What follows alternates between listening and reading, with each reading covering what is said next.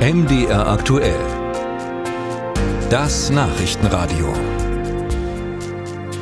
Bauerndemos heute in ganz Deutschland. Wir haben es gehört, auch in Mitteldeutschland, weil die Bundesregierung äh, kürzen will bei den Subventionen in der Landwirtschaft.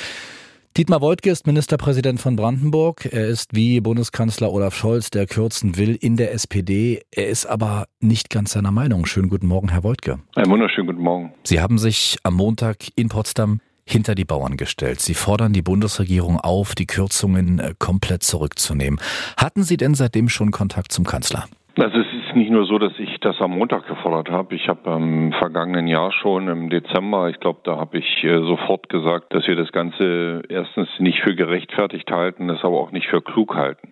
Und ich glaube auch, dass die Landwirte genau wissen, dass sich vieles in den letzten Jahren verändert hat und vieles weiter verändern wird. Und dass sie aber vor allen Dingen eines verdient haben und das ist Dialog mit der Politik, entsprechende Änderungen einzuleiten. Und damit liegen Sie unter anderem auf einer Linie mit Sachsens Ministerpräsident Kretschmer von der CDU, der auch mehr Dialog fordert zwischen Bundesregierung und Bauern.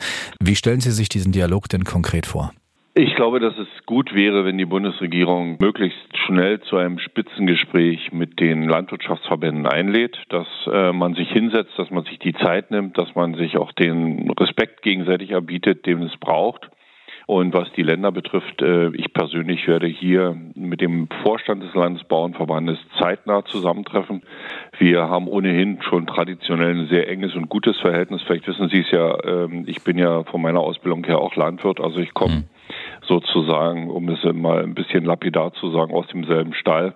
Und ich weiß, dass wir aus dieser verfahrenen Situation nur gemeinsam rauskommen mit einem Dialog. Der grüne Landwirtschaftsminister Cem Özdemir hat bei all dem gesagt, die Regierung sei nicht erpressbar.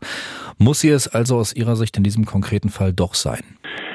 Der Regierung sollte daran gelegen sein, dass wir die Gesellschaft zusammenhalten. Dazu gehört natürlich auch, dass eine Regierung bereit ist, Fehler zu korrigieren. Die Regierung hat ja eingeräumt, dass äh, die Entscheidung in großen Teilen ein Fehler war. Deswegen wurden ja schon Dinge zurückgenommen.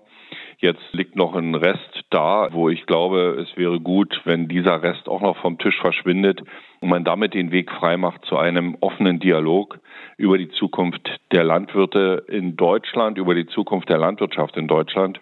Und Beschimpfung und Belehrung, glaube ich, sind da fehl am Platz.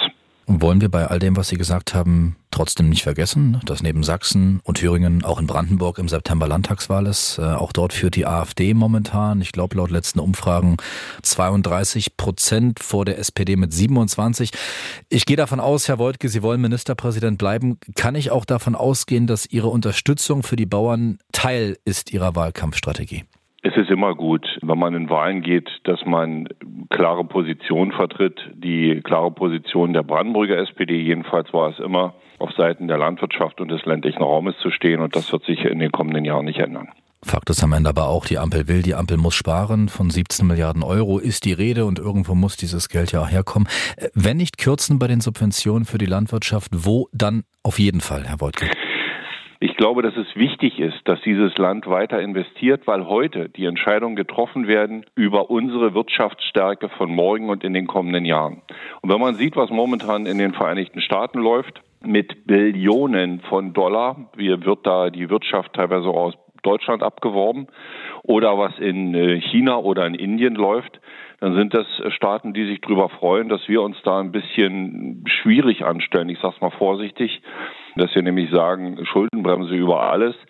Die Schuldenbremse ist eine gute Einrichtung, allerdings darf sie uns nicht erwürgen. Und äh, ich habe große Befürchtung, dass in den kommenden Jahren die Situation in Deutschland nicht nur in der politischen Stimmung schwierig wird, sondern auch wirtschaftlich und sozial wenn wir uns die Hände auf den Rücken binden. Und das tun wir gerade mit der Schuldenbremse.